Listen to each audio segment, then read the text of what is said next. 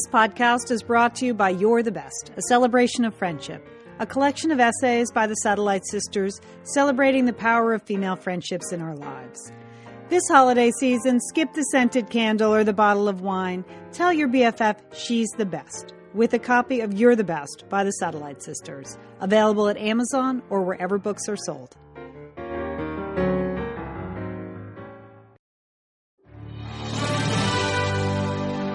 You are listening to the Satellite Sisters recap of the CBS drama Madam Secretary. I'm Lian Dolan in Pasadena, California. I'm here with my sister Julie Dolan in Dallas, Texas. We are actual sisters, so we really enjoyed this episode of Madam Secretary called Tectonic Shift because there was a lot of sibling stuff in there, Julie. A lot of issues. Yes, yes. I mean, we love brother sister relationships, and this was good. Yeah. So, uh, yes, it was one of my favorite shows. Yeah, and then we we well, I love Eric Stoltz, so I was just happy to see him back. I know that he's an executive producer of the show, and that he occasionally directs the show. But anytime he wants to show up on the show, totally, totally fine with that. But Thank you, he's Eric. totally believable as Téa Leoni's uh, uh, brother, isn't it? When the, you see the two of them together, you're like, yeah, they kind of look alike. They they look like brother and sister. You know, I think it was a really well written episode because as siblings who do a show together, and we have for 15 years as the Satellite Sisters, working with our other sisters, and we have three brothers.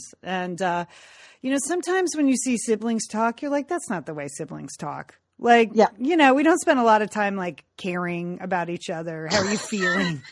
There's just a, Maybe other siblings do. We no, don't. I don't. You know, I mean, I it's within reason. There's some serious talks, but mainly it's just sort of like telling each other what to do, and I don't know. bossing yeah the older one is always bossing the younger one around that's Right. that i Yeah. mean that is so so you're right so they they were very the the dialogue was very believable and they sort of physically resemble each other somehow yeah, and they both actually have a very similar, I think, acting persona, like sort of understated and real. So that's helpful too. It, it was, you know, it's he, you know, it's not like two Broadway stars out there, you know, face off. But so, uh, like many of the other cast members who are excellent, but I think they're very similar in that way.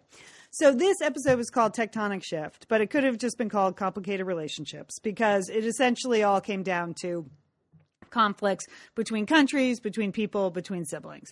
So this is how we're going to break it down. Okay, the main storyline revolved around the U.S. and Venezuela. Uh, after a natural disaster, after an earthquake. So that was the White House storyline. That was the diplomatic storyline.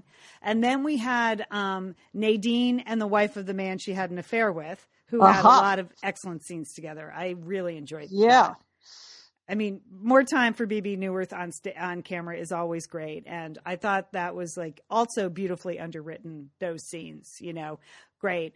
And then the story of Secretary of State Bess and her brother Will, who is a, a war zone doctor, and he just he's an adrenaline junkie when he when he when it comes to that. Like he can't quite settle down, even though he has a wife and child, and so there was a lot of conflict there.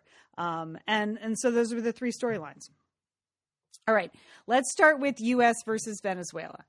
Okay, uh, the the bad news is that there's an earthquake in Venezuela. It's a 9.1, so that's a huge Right. earthquake. Uh, speaking as a Californian, and we learned very quickly that like everyone in the government is dead. They only have three people named for secession, and they're all gone. So that was that was an interesting um, little twist. I mean, like that could happen, and you could see how you could be, you know, uh, have a total vacuum, leadership vacuum. So I like that as the diplomatic dilemma of the week. So that was good. So the the now deceased dictator who led the country hated the U.S., blamed everything on the U.S. His name was Suarez, uh, and now his son Suarez Jr. which that just Of course, of course. That just makes it easy for us Yeah. to remember. Okay, Suarez Jr. Yeah, because there are a Yeah. lot of names in these shows, and a lot of them are foreign, and we're trying to watch and write them down, and we don't have a character list or anything. So Suarez Jr. Uh, seems to be even nuttier than his father, and he wants to be in charge. And so, to legitimize his regime of basically beer drinking gangsters, I mean, they drank a lot of beer in the course of that show. Every time they went to Suarez Jr.'s hideout, it was just a lot of beer bottles and Right. guys in military wear. Um, they a humanitarian medical group is the first on the ground, and they get taken hostage as a bargaining tool because uh, Suarez Jr. wants the U.S. to recognize him as the actual president of the country.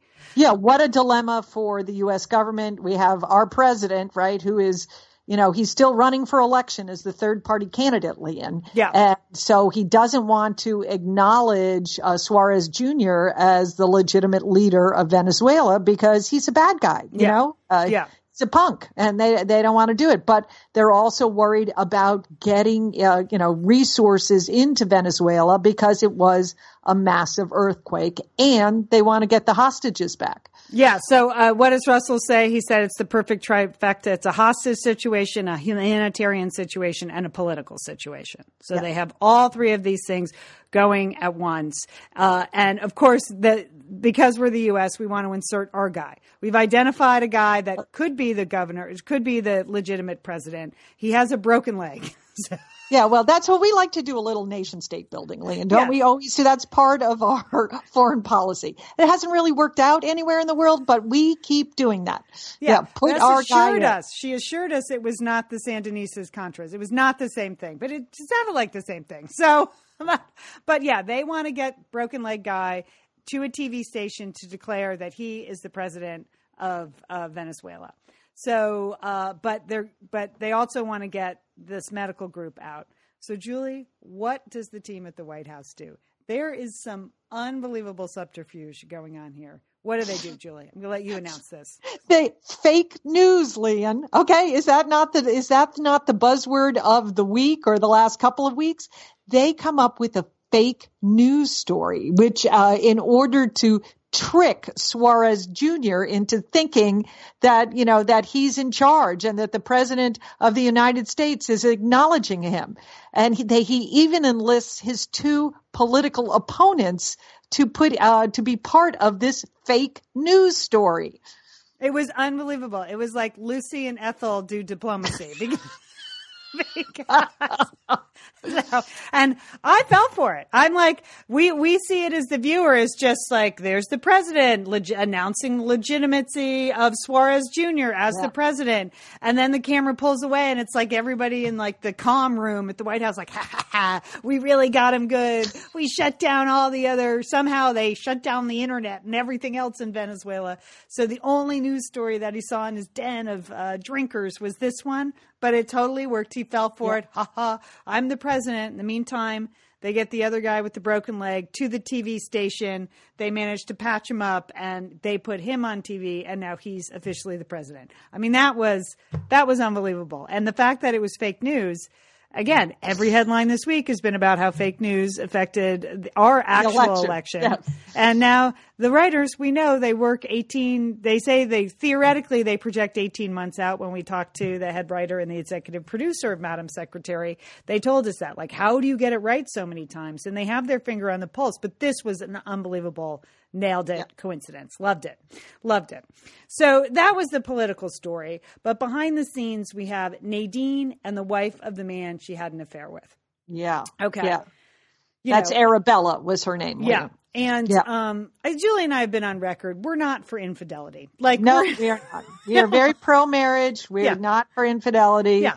I mean, you know, and Nadine knows it. She says she said it that she said she's very good at her job, her personal life, not so good, Yeah. right? And this, you know, so so she was squirming when she gets the call that Ara, you know, that Arabella is going to show up at the State Department and wants Nadine's help.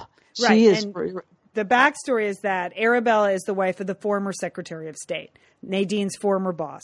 They had an affair. He died. That allowed Elizabeth to become the Secretary of State. But after he died, it was discovered that he had some sketchy dealings with Julie, at this point, my computer died, so I couldn't take notes. Was it Russia? That was that the storyline from last year? That I, had, I believe so. Yeah, yeah, that he some had arms dealings that were Yes. a little sketchy. So he was sort of posthumously uh, um, disgraced, and so uh, which was a conflict for Nadine at the time. But it's kind of this open secret at the Department of State that Nadine was basically sleeping with her boss, but her boss, the former Secretary of State, was married to this, you know, very lovely, very commanding, uh, very well dressed Tweety woman named Arabella. And so she she shows up right after the earthquake, and she wants some special help. Uh, she wants Nadine to locate the property manager of their ranch because, of course, the former secretary and she had a ranch in Right. Venezuela. And oh, Right. Nadine knows that ranch She because it was their love shack land. That's why she knows the ranch. But she is like she is swallowing every word. Those were excellent scenes because Nadine didn't know exactly how much Arabella knew about her affair with uh, with her husband. So uh, it was. Um, but I'm pretty certain that Arabella knew, knew. Don't you think, Lynn? Oh yeah. I mean, you know, Nadine was wrestling with I feel like I should tell her. I feel like we have this bond. We have something in common and you know, I feel like maybe now is the time. She was having these scenes with Daisy and at the same time I'm screaming, I'm sure you were screaming, don't tell her. Don't tell her. Don't, Don't do tell her. not do not Don't go tell her. there. That's what I was saying. Do not go there. Yeah, she doesn't want to know. As she doesn't really want to acknowledge that you really don't have anything in common. You know, you were the girlfriend, she was the wife. Those are not the same roles. They're very Right. different. And Right. uh And you're lucky, Nadine, that she is not picking up some, you know, desk ornament there and throwing it at your head. That's what, you know. right? Right, Julie. Exactly.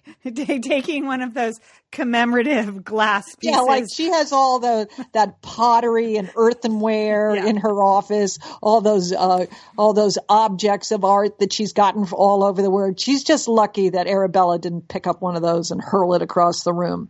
so in the end, Nadine does manage to locate the ranch manager. She's fine. She brings Arabella in. They have this meeting. And then there's just really a great scene between the two women uh, where, you know, Arabella says, Do you have anything else to tell me? Oh, and there's this you know dramatic a true dramatic pause and and Yeah. Nadine says no and that's that's it they sort of agree never to talk about it clearly the wife knows something and Yes. you know and and Nadine knows she knows but there's no conversation necessary so I like the way that storyline wrapped up I didn't want a whole giant scene I, Right. you know I, I don't know if there's any sisterhood in that situation do you I don't think so. Yeah. No, I don't think so. Well, don't try it with me. Is all I'm saying. There's not right. going to be any sisterhood on my end. That's that's a conversation you're thinking of having with me. I don't want to hear it. so, okay, but really, the bulk of the show was about Bess and Will, the siblings, and we start with a flashback, which I really liked. Puts us in like 80s Virginia where they grew up, and we see Bess as the you know studying on her bed. She's already wonky, you know. She already likes to do her homework and work extra hard, and Will is sort of irrepressible, and he just wants to go for ice cream whenever. Uh, and and um, and Bess refuses to go on the family trip to get ice cream off the parents go with Will. And then there's um, a terrible car accident while they're talking about new wave music. And uh, and it turns out that both parents die. And Will is left standing on the side of the road calling for help. That was actually pretty emotional. That really Yes, kind of that, That was, very emotional to watch. And what we learn as the audience, but what Bess doesn't know, is that Will's mother was alive after the car crash. He's able to say, What can I do to help you? What should I do? She's conscious. The father is not. And then, uh, and Bess is under the assumption that they both died instantaneously. But we, we, you know, we, we take away from it as the audience that this is something that's scarred his whole life. That, Yeah, you know, very traumatic situation, you know, that that really will shape and influence everything he does from that day forward. Right.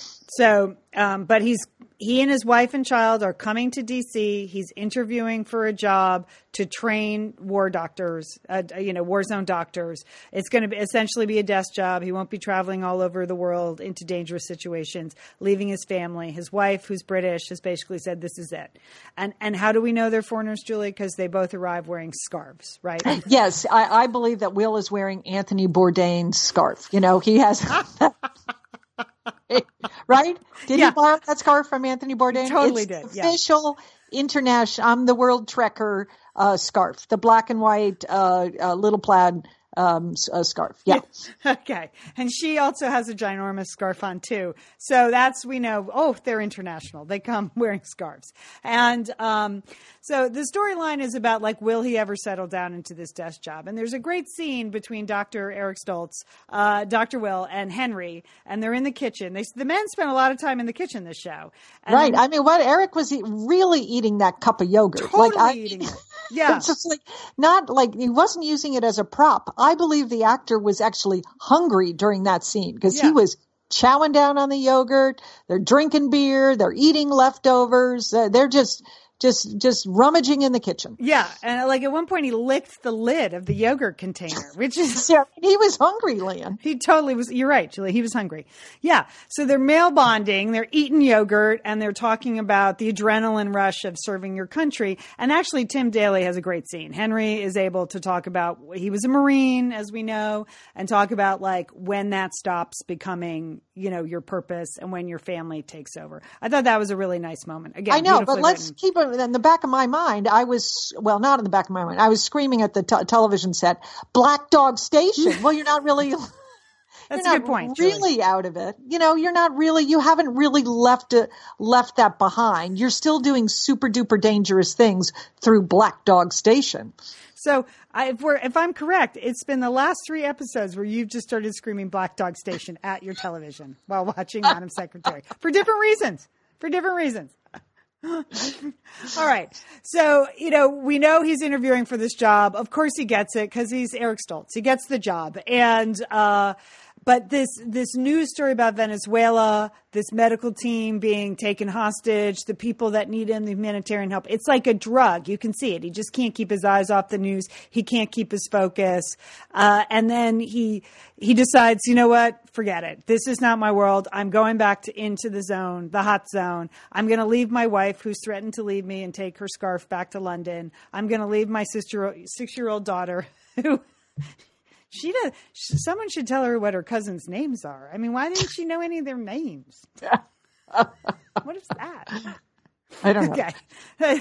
so, um, and then, uh, and he's going, he's out of there. And Bess gets home. She solved the world crisis with the fake news in Venezuela. And she like wants to talk her brother out of it. But they have this very touching scene before he goes where he admits what had happened in the car accident. Yeah.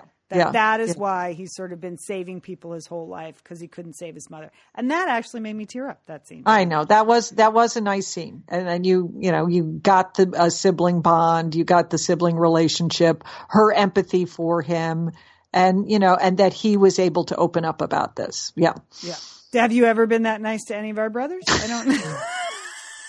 I was trying to recall any time when I might have been emotionally helpful yes, to our brothers. yes, yes. You, I mean, Okay. Well, that was yeah, that was that's a whole nother issue. Whether that whether or not you know she should have like intervened and rushed to the airport to to you know to tell Eric not to get on the plane to go to Venezuela. You know that. You know, where's the wife in this, right? I mean, She was think- doing laundry. She had to do the laundry. I mean, the point, I think the point was they're so used to him leaving. Like the daughter couldn't have cared less. I Right. thought that was a funny, an interesting scene when I watched it. And then he referred back. And the wife's like, yeah, I got to do laundry. Go back to London. Yeah, I guess. Yeah, I guess they were so detached that that. But I so Bess saved the day. She, you know, she meddled in their marriage, and it worked, Leon. Oh, that gives you strength. I can hear it in your voice as the older sister. You feel, you feel like Maybe I should do some more meddling. That's it.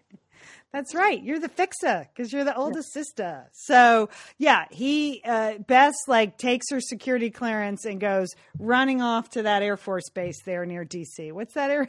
Again, my computer was dead. at this- Andrews Air Force Andrews Air Force Base. Yes. You know, she needs. She doesn't need clearance for anything. She's just wandering around. She's just She barging just had on that everywhere. Perfect raincoat. You know, Yeah. no creases, no wrinkles, no stains, nothing, no dirt on it. Just, just, just. That is just a perfect raincoat. That is a perfect just raincoat. floated in there, you know, uh, and and and saved the day, Yeah. saved her brother. Yeah, and he he did not get on the plane because it was we know this because he's wearing a scarf and his headphones, and he said it was because my six year old didn't care. Like I told her I was leaving again, and he couldn't she couldn't have cared less. And all of a sudden now, so, suddenly he gets this family thing. Maybe maybe he'll take that job. So maybe we'll see more of them in Washington D.C. I would enjoy that. I'd, I'd like to see more. Well, that's what I wrote in my note. Leon is happy. That's that's that. Eric Stoltz did not go off to Venezuela. Okay, in our binders full of blouses, uh, Bess bringing back the blue ba- blouse I with know the tie. that is a great color on her, just great. and uh, she was wearing great blue earrings with that. I noticed that, Leon. I thought you could copy that look. Yeah. I thought you could pull that off, Yeah. Leon. Okay, thanks, Julie. Um, and then uh, I liked uh, Nadine and Daisy in Dress Down Sunday. Yeah, yeah, that was good. That was uh, there was there were casual their casual uh, clothes. Yeah. Yeah, because the earthquake hit on Sunday and it was all hands on deck. But Daisy was wearing jeans with that perfectly formed uh, rip at the knee, and Yeah. Nadine had boots, uh, you know, black pants tucked into boots. Oh, I, I enjoyed Dress Down Sunday at the DOS, and um, but just really a special commendation to the many many cargo looks of Will. Uh, AKA Eric Stoltz, AKA my boyfriend. I mean, he had cargo everything: cargo pants, cargo Car- jackets. You he had cargo bags, you had those Filson bags, those really good, yeah, like uh, international trekker bags. Yeah, Yeah, he, he just, just, everything he owned had like extra big pockets on it. And then he brought out that wide-wale corduroy blazer from 1983. I mean, solid with you were the you, were in you were in deep on that one, huh? Was totally in. Sold by then. I sold. I don't care. Leave me and go to Venezuela, Doctor Will. I'm I'm I'm fine. Just bring bring that corduroy blazer back when you come home. So uh, I enjoyed that. Special shout out for the men this week on the show. A lot of blue in general. A lot of blue in the costuming this week. All right, Julie. It looks like next week um, another new show. I, I thought they might take Thanksgiving weekend off. No, we- have work to do, sister. Okay, so Yeah. you better have all your dishes done. So we uh, by Sunday night, so that we can we can watch a new episode of Madam Secretary. And it looks like they go back to Russia, which is your speciality. Yes, yes.